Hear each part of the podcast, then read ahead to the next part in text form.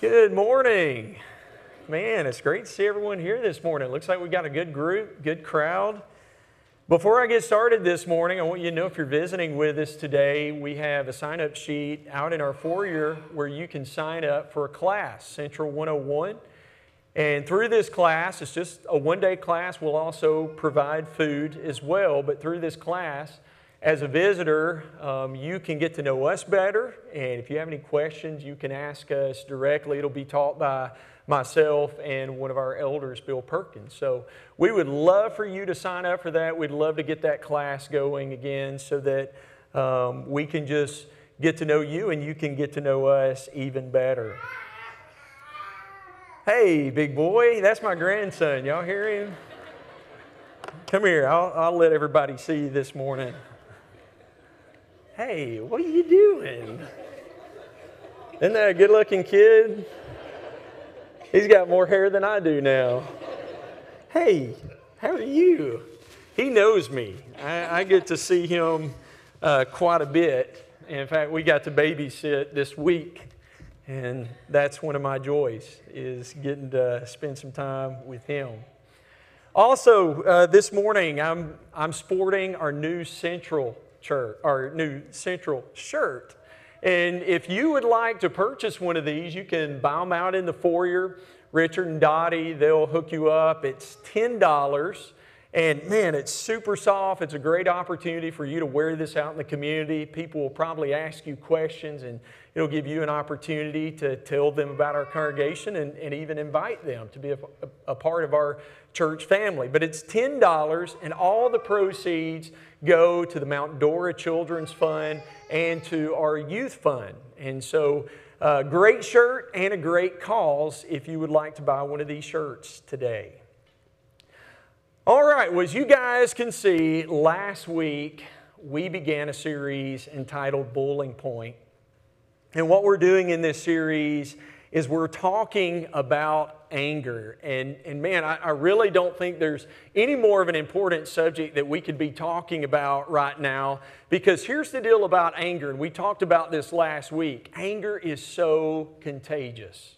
One person's anger can trigger another person's anger. And really, I think as we look around at our country today, especially over the last 2 years, it's like anger has gotten out of control, right? You're seeing more and more people who are angry. And we're going to talk about why. I'm going to just refresh your memory from last week's lesson as we go through this. But you know, maybe even you yourself, you're struggling with anger. And so we're going to talk about today how we can diffuse that. You know, anger is like a smoke detector. And smoke detectors are meant to really make us aware of a problem. Now, as the smoke detector goes off in our kitchen or in our home, it's loud, it's annoying, but there's a point that that smoke detector is alerting us to another problem, a bigger problem that needs our attention. And that's anger, right? Anger, as we said last week, is often called the secondary emotion. It's not usually the first genuine emotion that we deal with. In fact, as I said last week, there are three primary emotions that we will often kind of jump over or skip over, and we deal with those emotions by becoming angry, and that's hurt, frustration, and fear. And as I said, it seems like, man, our country, our culture is becoming more and more angry today. But again, think back to all the things we've dealt with over the last 2 years. Think about the hurt. Think about the frustration. Think about the fear. And instead of genuinely dealing with those things, we skip to something more comfortable, something that's a lot easier. And that's anger. And so we have to ask ourselves, why am I angry? What's this all about? Is it because I'm hurt?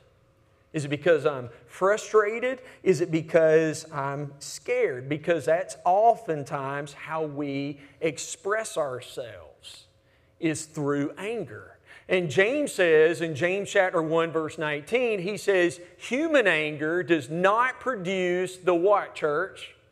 The righteousness that God desires, right? This is not what God wants for our life. And one of the reasons why is because oftentimes our anger, and this is what we're going to talk about today, oftentimes our anger can segue into hatred.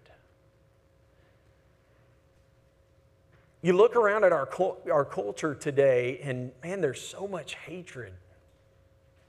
You hear people say, maybe you haven't, but I've heard this over and over again. I've heard people say, I hate him. I hate her. I hate that individual. I hate that person. And if we're not careful, we can look at hatred as something that's acceptable and okay. And I'm not just talking about the culture in which we live in. I'm talking about even ourselves as Christians. I mean, think about this morning. Think about this. When did hatred become okay? Let me share some passages with you. Titus chapter 3, verse 3. This is what Paul writes to Titus. He says, once we too were what, church? We're foolish and disobedient. We were what? Misled and became slaves to many lusts and pleasures. Our lives were full of what? Full of envy and evil, and we what? And we hated each other. This is talking about the individual who has not become a follower of Christ. We were foolish, we were misled because we were full of evil, and we what? And we hated each other. John says to those of us who are believers in 1 John chapter 2 verse 19, he says, if anyone claims I am living in the light but hates a fellow believer, that person is still living in what? In darkness. He goes on to say in chapter 4 verse 20, if someone says I love God but I hate a fellow believer, that person is a what? Is a liar. For if we don't love people who we can see, how can we love God whom we can't see? You know, I think that we as Christians need to be reminded of this very basic and very fundamental point, and that's this. Write this down this morning. Followers of Jesus are to be known for love, as we just sang a few moments ago, not hatred.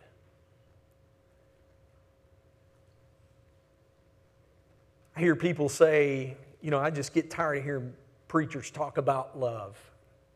And to be honest with you, I do too. I want to see people live it. You with me? We wouldn't have to preach so much on it if we would see it. Right? Notice what Jesus says. Jesus doesn't say 2,000 years ago, he doesn't say, listen, if you'll just wear a t-shirt, if you'll just wear a cross around your neck, people will know that you are my disciple. No, that's not what Jesus said at all. In John chapter 13, verse 35, he says, by this, everyone will know that you are my disciple if you what, church? If you love one another. If you love. That's how people will know. And it's not just about loving God, and it's not just about loving our neighbor. Man, God, He takes this to a whole new level, doesn't He? He says, I say love your what? I even want you to love your enemies. And really that brings us to our point today in this series. What do you do when someone hurts you? What do you do when someone is critical? What do you do when someone says things that are ugly to you? Someone who takes advantage of you? What do you do when you're hurt? How do you respond to that? Because hurt can segue into anger. And oftentimes, when we're angry, we can be tempted to hate and to even seek revenge. And our culture is all for that. Our culture says, that's right, pay them back, settle the score, rub it in their face, make them suffer. It's like I told our small group last week. I said, this is the way it works. Hurt people hurt people, right? That's the typical response in the world. When someone hurts me, I hurt them back. Hurt people hurt other people. But here's what we have to understand. It's a trap. Several years ago, Julie and I, we lived in Florence, Alabama, and we lived in this old house, and it was full of holes. In fact, mice got all in our house that we were living in. And someone gave us a suggestion. What you need to do is just take Brillo pads, metal Brillo pads, and stick them in the holes. And the mice can't eat through that, and it will keep them out. And we tried that, and it didn't work. And so finally, I had to go out and buy the old school mouse traps where you put the cheese in the middle of the trap. You bait them. And I hate doing that. But it was to the point they were really making a mess of things. And sure enough, at night, those mice would get into the house, and they would smell that cheese, and they would bite into it, and they were trapped. And in a similar sense, we can be tempted to bite into the cheese of revenge,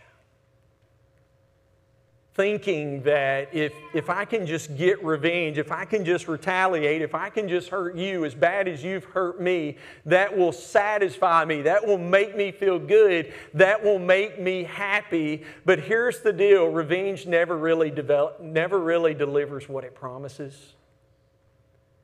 In fact, studies show that revenge can lead to guilt, shame, embarrassment. The medical community even says that harboring bitterness, unforgiveness, and hatred is both bad for our physical and mental health. I was sharing with our small group last week, this is the way really you can look at it. It's like carrying around a bucket of acid, right? And you're planning on dumping that acid out on the person who hurt you.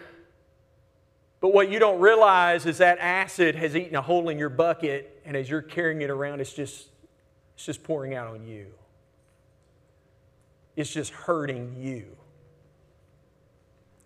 And that's how revenge works. And so the question this morning is, how can we love in a way that diffuses hate, honors Jesus, and makes a powerful statement to the world about the love of God? And what I want us to do this morning is I want us to look at a story from the Old Testament. How many of you have ever heard of King Saul? Raise your hand.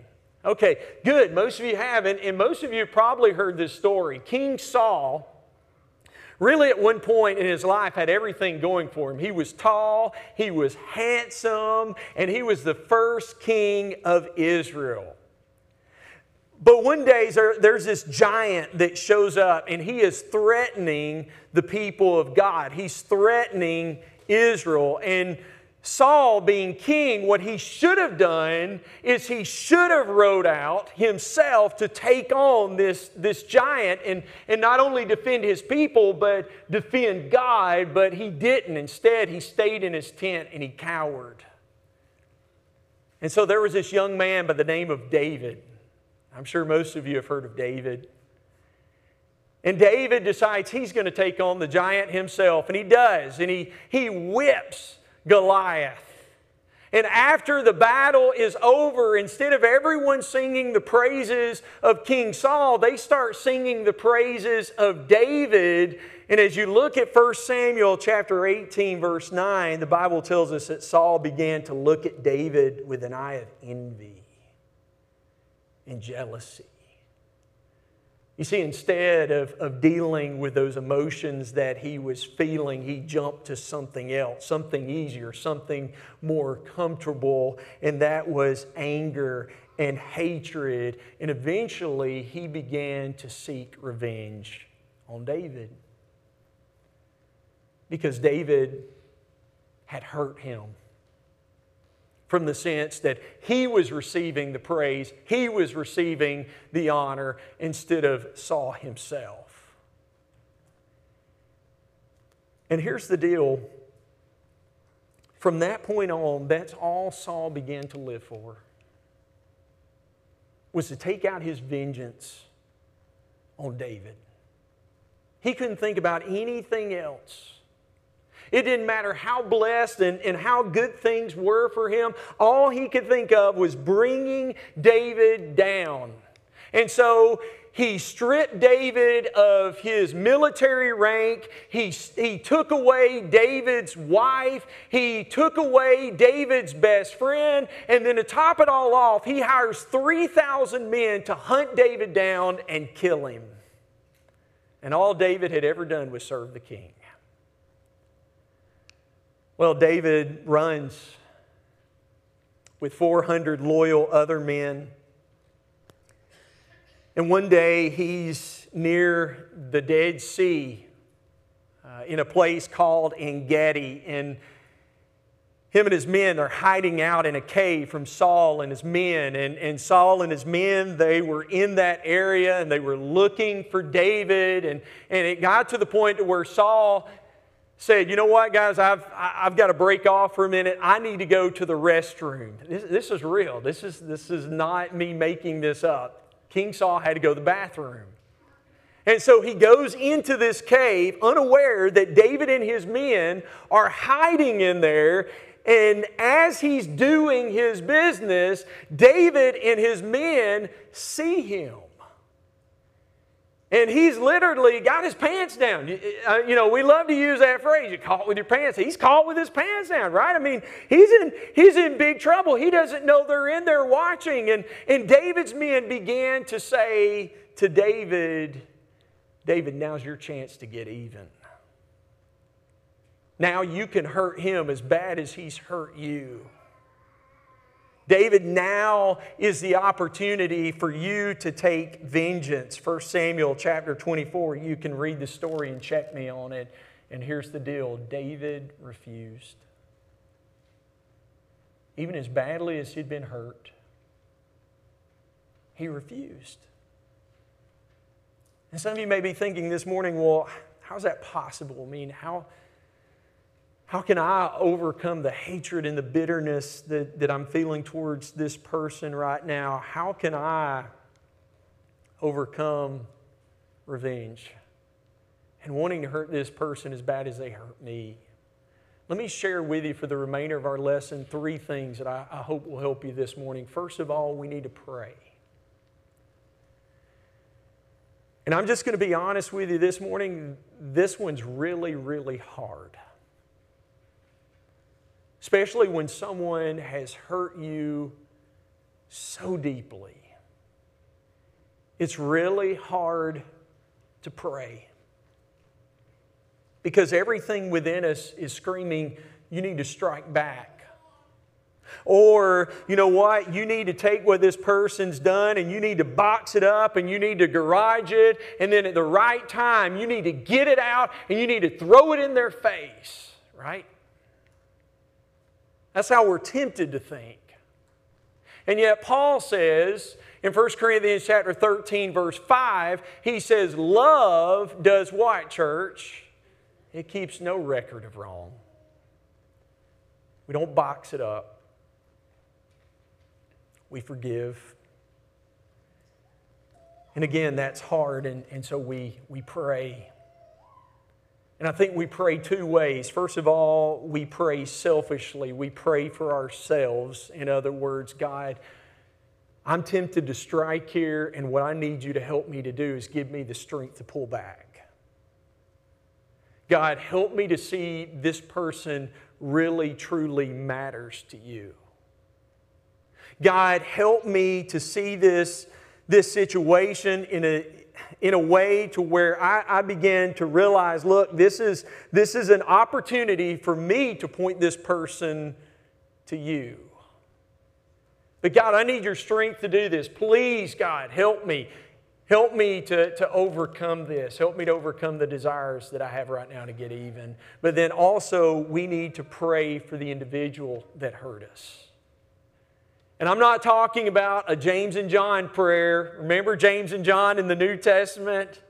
And when they walked into the town and people rejected their message about Jesus, they said to Jesus, Jesus, should we just call out to the Father for Him to rain down fire on these people? No, that's not the type of prayer I'm talking about. Jesus says in Luke chapter 6, verse 28, He says, blessed are those who curse you and pray for those who hurt you. Pray for them. Pray that they will have a change of heart. Pray that they will see how deeply they've hurt you. But also by praying for others, this is what we come to realize. We can't pray for someone and hate them, right? And so as we pray for someone, it helps us to heal. And so you may need to pray for your ex-spouse. You may need to pray for a parent that's hurt you. You may need to pray about someone who is constantly critical of you or ripped you off in some way. But we pray. Here's number two. Think about others. We need to think about those around us. Going back to the story of David. David's in this cave, and he has a huge opportunity to take revenge upon King Saul. And he has 400 men who are watching him and his reaction and his response to this opportunity to seek revenge. And I'm here to tell you this morning, how you respond will more than likely be seen by others because people are watching you. You may say, no, Slade, I don't have anybody watching me. You probably have more than you think. Your kids watch you. Your neighbors watch you. You have co-workers who watch you. Maybe it's a brother and sister in Christ. And I really believe we will never fully understand the influence of our lives upon those people, as they watch how we respond to others who have hurt us. Do we act like the rest of the world, or do we respond like Jesus? Here's David. He has an opportunity to get revenge. There's 400 men watching him, even encouraging him to do it, and he refuses to seek revenge. Jesus one time said in Matthew chapter 5, verses 38 through 39, He says, you've heard it said, an eye for an eye and a tooth for a tooth. He says, but I tell you, do not resist an evil person. If someone strikes you, your translation may say, slaps you on the right cheek, do what, church? Turn to him the other also. Now, here's what Jesus is trying to get across to you and me. Don't seek revenge.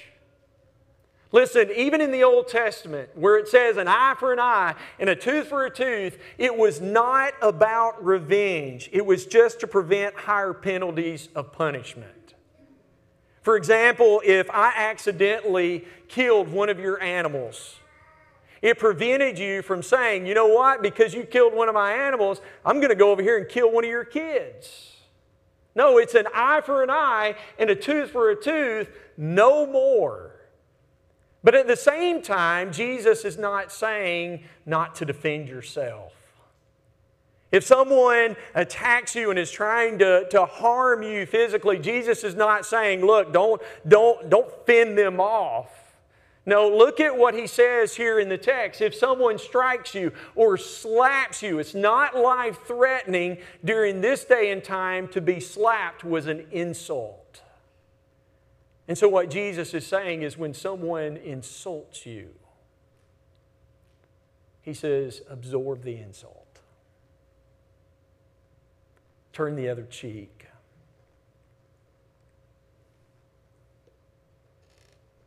Think about Jesus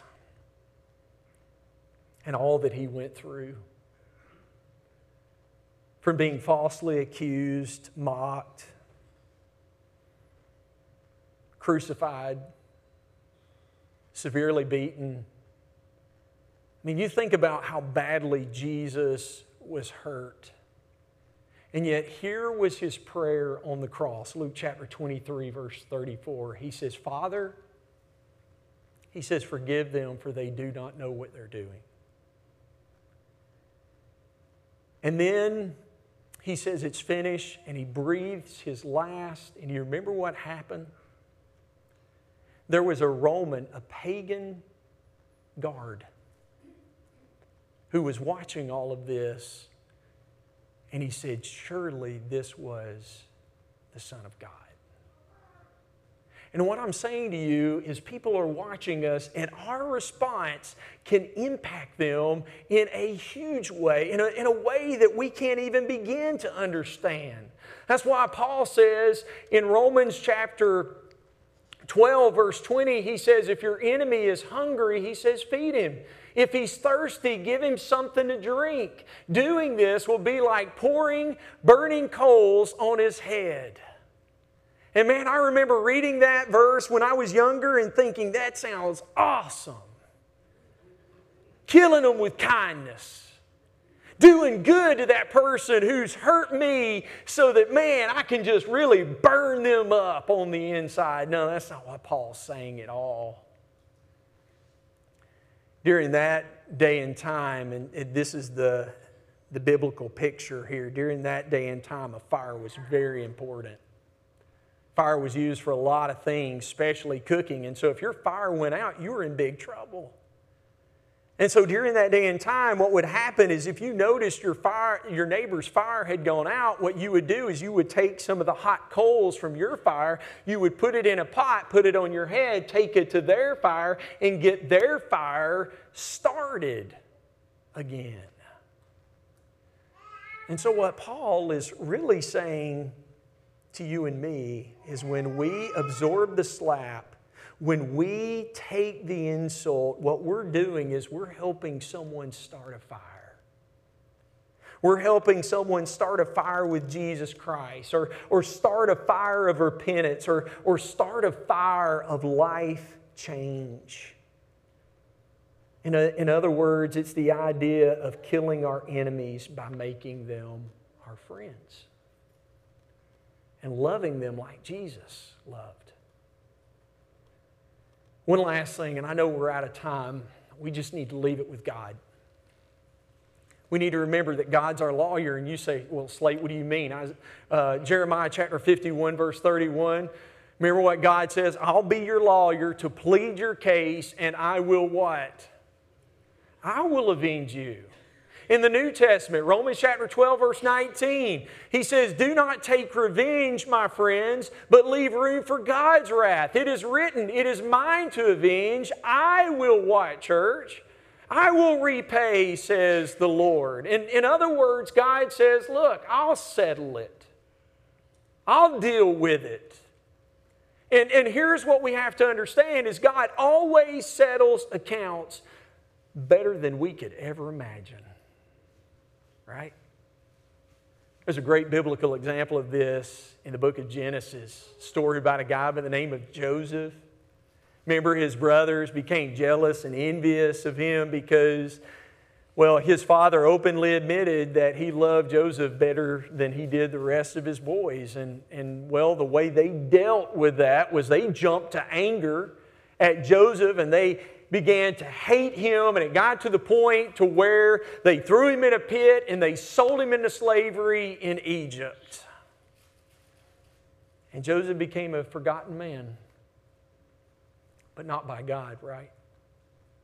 In fact, God took him out of slavery and even imprisonment, and he elevated him to the second in command over all Egypt. And to make a long story short, remember, a famine strikes the land, but not in Egypt, because God had put Joseph in place to store up food for 7 good years, and so that when the bad year struck, there was plenty of food in Egypt. In fact, there was plenty of food for everyone to come from wherever they were at to buy food. Well, guess who shows up needing food? Joseph's brothers. And they didn't recognize him, but he recognized them. And he had an opportunity to absolutely crush his brothers. But I want you to look at how he responds. Genesis chapter 50, verse 20, you intended to harm me, but God intended it for good, to accomplish what is now being done, the saving of many lives. He forgave his brothers. He left it in God's hands, seeing the bigger picture that, you know what, God is doing something here. God is working through all of this to bring about good. But you think about his brothers, man, they were terrified. They were scared to death for many years that Joseph was still going to kill them even after their father died. God always settles his accounts better than we ever could. And so all Joseph had to do was let it go and forgive. And Paul tells us the same thing today, Ephesians chapter 4, verse 31 through 32. And I leave this with you today. Get rid of all bitterness, rage, anger, harsh words, and slander, as well as all types of evil behavior.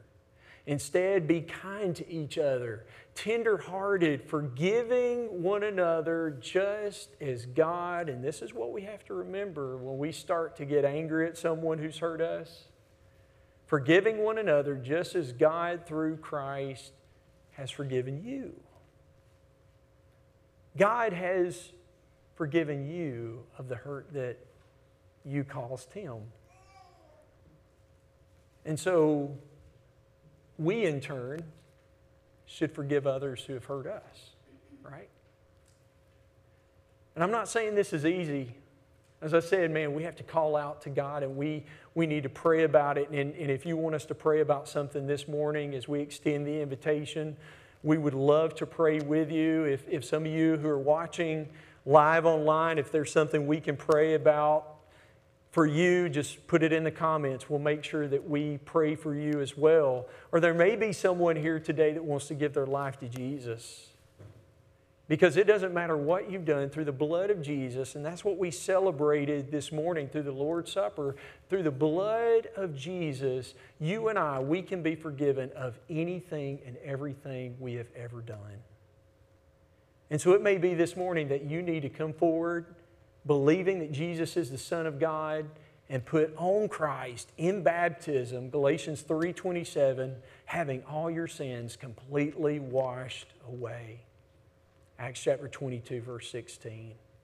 Whatever the case may be, if you need to respond today, won't you come as together we stand and sing.